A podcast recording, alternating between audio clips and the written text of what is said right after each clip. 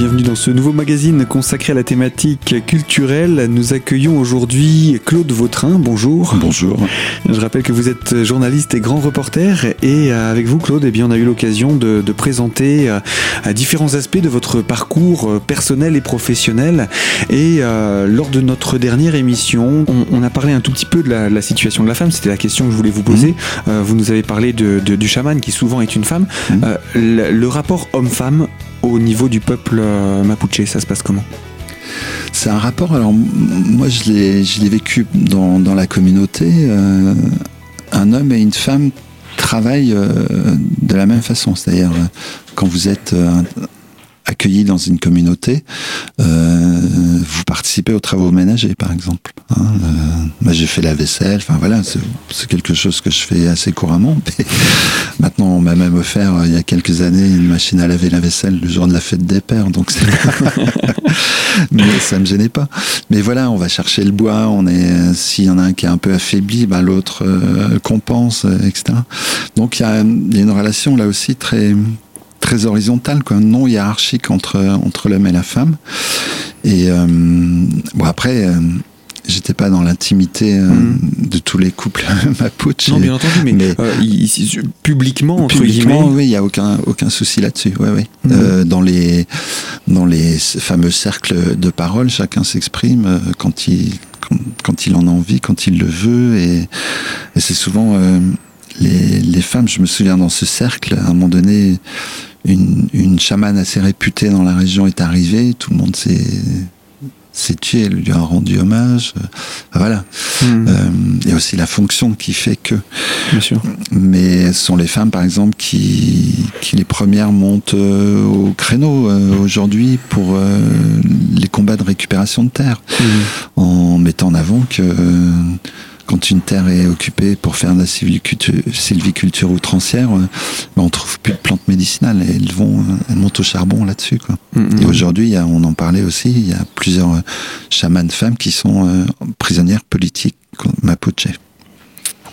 Alors, le Mapuche est-il polygame ? À ma connaissance, non. En tout cas, pour ceux que vous avez rencontrés, non. C'est une... La vie de famille se passe chacun à son, comment dire, sa maison. Oui, sa roca, ouais, voilà. Ouais. Donc vous avez souvent, de façon intergénérationnelle, c'est-à-dire les enfants s'occupent beaucoup de la mère. Là, en l'occurrence, elle avait presque 90 ans. Elle vivait avec une de ses filles, qui peut-être s'était sacrifiée pour seconder sa maman, mais les hommes étaient là autour et visitaient régulièrement. Donc la solidarité s'exprime aussi de cette façon-là. J'ai constaté qu'un jeune qui avait un travail à la ville était revenu dans la communauté pour accompagner sa grand-mère mourante, et il a perdu son job, quoi. Et il est resté 2 mois à ses côtés, quoi. Voilà, donc c'est le lien à la famille, le lien à la famille, au clan, au territoire est important. Même pour ceux qui sont exilés, dans mes premiers reportages, j'avais rencontré un jeune comme ça qui s'appelait Johnny, c'était assez étonnant, et qui revenait régulièrement de Santiago se ressourcer dans sa communauté, parce que voilà, c'était un lieu de bien-être, et qui lui permettait d'affronter après la ville, le quotidien, tout, ouais, le quotidien souvent difficile dans les grandes mégapoles latino-américaines. Les communautés, donc on l'a dit, hein, il y a un individu qui va être un petit peu le transporteur, le messager entre les communautés. Les communautés vivent proches les unes des autres. Quelle distance en général les sépare ? Alors ça dépend des régions. Dans le secteur où j'étais, il y a quelques kilomètres. Ça dépend aussi du propriétaire foncier qui domine le secteur.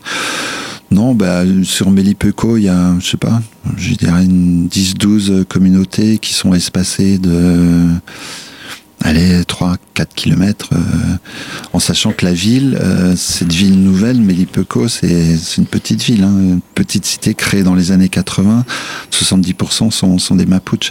Mmh. Donc il y en a qui vivent aussi dans la ville, qui ont établi des petits commerces, voilà. Mmh. Mais il y a toujours des liens avec la communauté originelle, quoi. Et ces communautés originelles, il y en a qui vivent, on va dire, un peu plus en forêt, entre guillemets. Alors il y en a qui vivent un peu plus dans la montagne, hein. Mais toutes sont proches de la forêt, puisque la forêt c'est quelque chose d'hyper important, quoi. Je me souviens dans cette communauté où j'ai été accueilli, la première chose qu'on m'a fait faire c'est pénétrer dans la forêt quand je suis arrivé, communier avec elle, découvrir les arbres, les oiseaux, telles plantes médicinales. Quand on coupe un arbre chez les Mapuche, et on lui parle avant, c'est-à-dire on ne le détruit pas, on lui explique ce qu'il va devenir. Si tel bois est sensible et doit devenir un totem, on lui dit qu'il va accompagner le chaman, etc. Il y a tout un rituel. On coupe le bois à un moment donné de la saison et à un moment donné de la lune pour construire la maison. Sinon, il y a des risques que ça ne fonctionne pas, qu'il y ait de l'humidité, et c'est constaté dans la réalité. Enfin, il y a tout ce rapport à la nature qui s'exprime aussi. Ça n'empêche pas de couper le bois, mais au moins, on dialogue avec lui. Encore une fois, le mot dialogue, quoi. C'est pas juste l'objet. C'est pas juste l'objet, c'est un être vivant qui va accompagner telle famille, tel chaman, tel projet, et autant que ça se fasse dans l'harmonie, quoi. Un exemple concret donc de l'harmonie avec la nature, qui n'est donc pas qu'une source de matière première pour le peuple Mapou. Je vous propose, Claude, qu'on puisse se retrouver dans quelques instants pour poursuivre cette présentation, toujours sur la thématique de la vie en société de ces communautés. Alors à tout de suite sur Radio Cristal.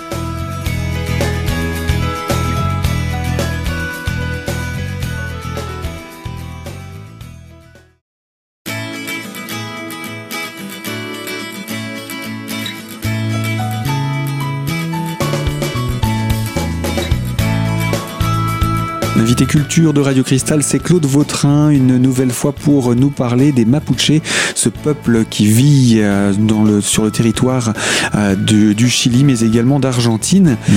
Vous nous aviez donné l'exemple d'une chamane, d'une communauté autre que celle que vous visitiez. Mmh. Les communautés elles-mêmes, est-ce qu'elles se rencontrent ? Elles ont de plus en plus... Alors c'est intéressant par rapport aux luttes actuelles, parce que là on parle de la vie, mais elle n'est pas déliée de ce qui se passe dans l'environnement politico-social du Chili, et donc il y a des luttes qui sont engagées, par exemple sur des projets économiques tels que des grosses piscicultures, des aéroports, enfin etc. On en a déjà parlé. Et là, il y a donc des sortes de parlements qui se reconstituent, comme à l'époque de la lutte contre les Incas et des conquistadors. Et ça, c'est en train de se redévelopper. C'est-à-dire plusieurs lonco ou verken, messagers, donc chefs de communauté, se retrouvent dans des sortes de parlements où ils échangent et où ils s'ouvrent de plus en plus à d'autres Chiliens. Mmh. Hein, c'est-à-dire des Chiliens engagés aussi dans les luttes. Donc l'organisation communautaire devient aujourd'hui une sorte d'atout ou d'outil pour organiser les luttes sur un plan plus global, quoi. C'est-à-dire, la question était intéressante, une communauté n'est pas repliée sur elle-même. Elle est toujours en lien avec les autres. D'où le Werken, le messager, hein, qui remplit cette fonction, quoi, en fait.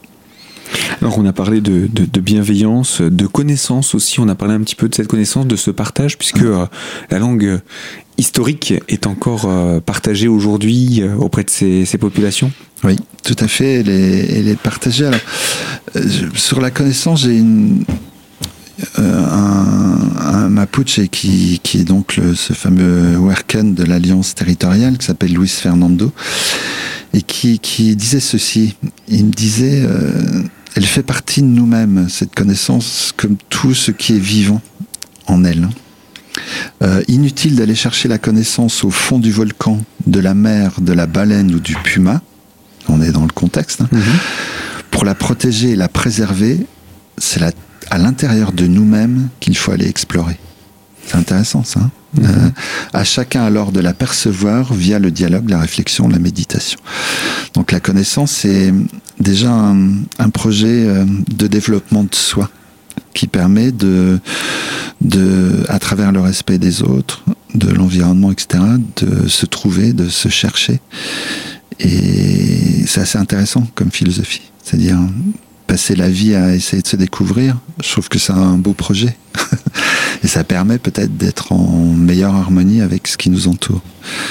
Et je trouve que ce propos-là est très important. Alors, pour se connaître, il faut aller chercher ce qui nous a nourri, ce qui nous a fait, d'où on vient, donc la tradition, etc. Ce qui nous anime, donc l'imaginaire, les rêves, pourquoi pas. Et puis, ce qui nous entoure... ce qu'on appelle aujourd'hui dans nos sociétés la coéducation, c'est-à-dire l'enseignement, la rencontre de l'autre qui nous enrichit et qui font que tout ça, c'est des sources de connaissance de soi et des autres.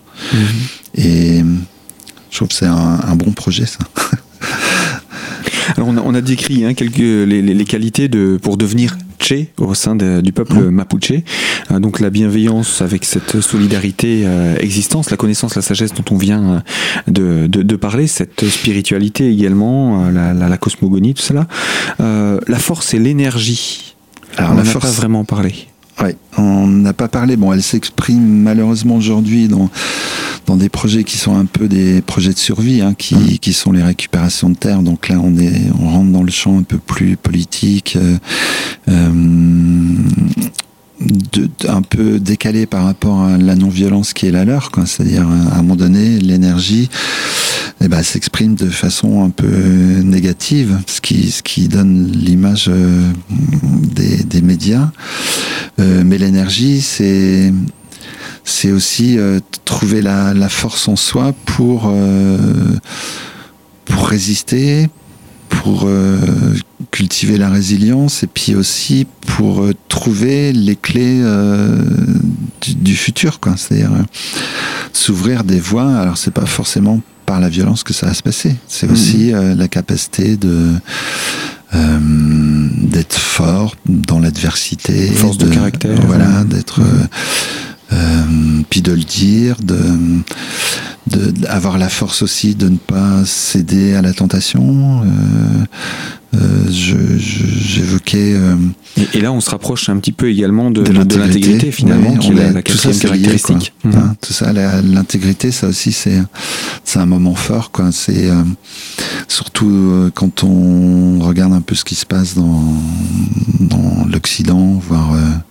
sur la planète en général, quoi, la capacité de l'homme à se replier sur soi et à essayer d'accumuler au mépris des autres et quelque part en prenant le risque de la violence justement et puis de la non-harmonie, du déséquilibre. C'est tout ce qu'on vit aujourd'hui entre le nord et le sud, l'est et l'ouest.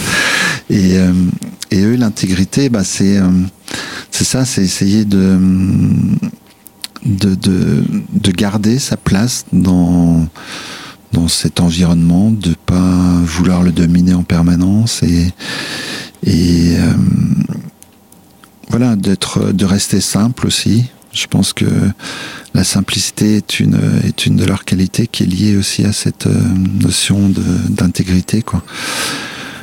Et ça aussi, ça me parle. Ça fait un séjour dans ce milieu-là, dans cet environnement-là, fait du bien.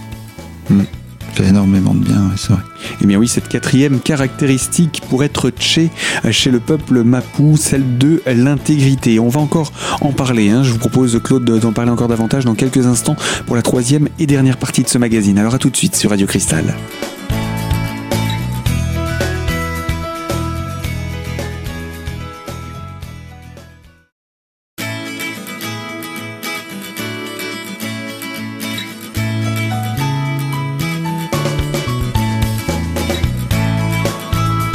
L'invité culture de Radio Cristal, troisième et dernière partie en compagnie de Claude Vautrin pour parler du peuple Mapuche sur la cordillère des Andes du côté du Chili et de l'Argentine. Nous parlons de la quatrième caractéristique du Che chez le peuple Mapou, à savoir l'intégrité. Que peut-on dire d'autre encore sur l'intégrité, Claude ? Oui, alors justement... Parce que par rapport à l'ultralibéralisme qui s'exprime, il y a parfois des tentations très fortes. C'est-à-dire, on vient avec, je sais pas si on en avait parlé de ça, mais avec des gens qui viennent avec des valises pleines de billets pour essayer d'acheter les Mapuches. Parce que quand on coupe une cascade qu'on met de conduite forcée, à un moment donné, il faut transporter l'énergie qui sort de cette cascade. Donc, il faut mettre des pylônes, tirer des câbles, etc. Et les pylônes, il faut les poser dans des endroits, donc dans les communautés, et les communautés résistent, sauf qu'il y a quelques-uns qui subissent et qui succombent à la tentation parce qu'on vient avec des valises remplies de billets. C'est une réalité aujourd'hui dans cette région du monde. On achète les gens, quoi. Et donc la grande force c'est la résistance à ça, mais il y en a qui succombent quand même. Et c'est là où on rejoint après la force des légendes et peut-être l'énergie. On revient à l'énergie déployée par l'imaginaire. C'est que les faits, les légendes se mêlent, et ceux qui ont succombé à la tentation, comme par hasard, sont sujets à des coups du sort assez forts, quoi. Mmh. L'exemple, c'est une famille qui avait accepté ses billets et qui a perdu 4 de ses membres dans l'année, quoi. Dont le fils, dans un accident de voiture, que le père avait acheté grâce à l'argent venant des multinationales. Accident, on ne sait pas. Mais en tout cas, la légende court et renforce l'esprit d'intégrité après. Bien sûr, oui. Tout ça, c'est lié, quoi. Hein. Donc, tout n'est pas blanc, tout n'est pas noir, c'est évident. Hein. C'est pas un paradis sur Terre, ça se saurait. Mais c'est quand même un moteur d'action et de réaction, cette intégrité. Ouais. Alors, vous avez vous-même été accepté comme Mapuche au sein de ce peuple. Je ne sais pas si reconnu. Tardivement, oui, quelques jours avant mon départ, oui. Et comment ça se passe ? C'est un parcours initiatique que vous avez souhaité découvrir ? C'est le passage obligé pour tous les enfants de la population ? Ou c'est simplement la reconnaissance, finalement ? C'était une reconnaissance, là. Une reconnaissance, mais qui devient responsabilité et engagement, quoi, effectivement. Forcément. Qui étaient peut-être déjà les vôtres, cette responsabilité, cet engagement, avant même peut-être de le savoir. Oui, parce qu'en tant que journaliste, on se doit je disais, d'amener des éléments de réflexion et de cultiver l'intégrité, l'énergie, la connaissance et la bienveillance. Et la bienveillance. Sinon, on ne ferait pas ce métier. Enfin, en tout cas, moi, c'est comme ça que je le vis. Mais mettre des actes sur des mots et des valeurs, c'est important. Et donc, moi, j'y allais sans autre intention que de valoriser cet exemple de résistance, mettre en avant les raisons de cette lutte, et puis essayer de comprendre comment une société originelle comme ça a pu se maintenir à travers les siècles. Il y en a d'autres dans le monde, hein.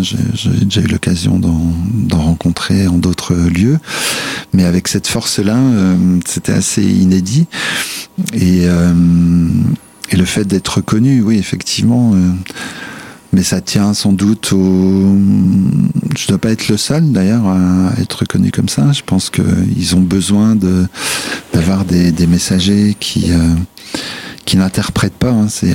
Ils ont assorti, hein, cette reconnaissance d'une phrase que j'ai mis en exergue dans l'ouvrage. C'est surtout ne jamais interpréter ce qu'on apprend d'eux, ce qu'on vit d'eux, etc. Hein ? Et c'est le rôle du journaliste de ne pas interpréter, justement. On se contente de ce qu'on voit, de l'observation. On ouvre des pistes, on ne fait pas que du factuel, on ouvre quand même des pistes, hein, en choisissant, en anglant, etc. Mais ce rappel en même temps qu'on me reconnaît comme Mapuche et comme Verken, c'est-à-dire messager, ce rappel de la non-interprétation de ce qu'on vit, je trouve que c'est assez super, quoi. Enfin, ça me correspond bien. Donc j'essaye de le faire, hein, effectivement. Et depuis, je crois que j'en suis en quelques mois à la 10e intervention, 10e débat. Je suis encore du côté de Toul la semaine prochaine, à Tomblaine encore à la fin de la semaine prochaine. Enfin voilà, je continue à passer le message et à ouvrir le débat, ça qui est intéressant. C'est... Mmh. Et parce que c'est une lutte qui est méconnue, c'est un peuple qui est méconnu et leur façon d'être, leur regard sur le monde doivent nous concerner, quoi. Alors, on va rappeler, vous avez édité un livre à ce sujet. C'est l'occasion pour tous ceux qui le souhaitent de découvrir ce peuple, de le découvrir sous un autre angle encore. Parlez-nous un petit peu de cet ouvrage. Alors, Mapuche est fier de l'être, ça, c'est la double ambiguïté du titre, hein, c'est-à-dire fier de l'être, oui, parce que j'ai été reconnu, mais c'est surtout au Mapuche que je m'adresse, là, hein, au Mapuche, fier d'être Mapuche, parce que les qualités qu'ils développent, etc., tout ce qu'on vient de dire, quoi. Donc c'est un ouvrage qui est paru chez Kairos, c'est une maison d'édition nancéienne.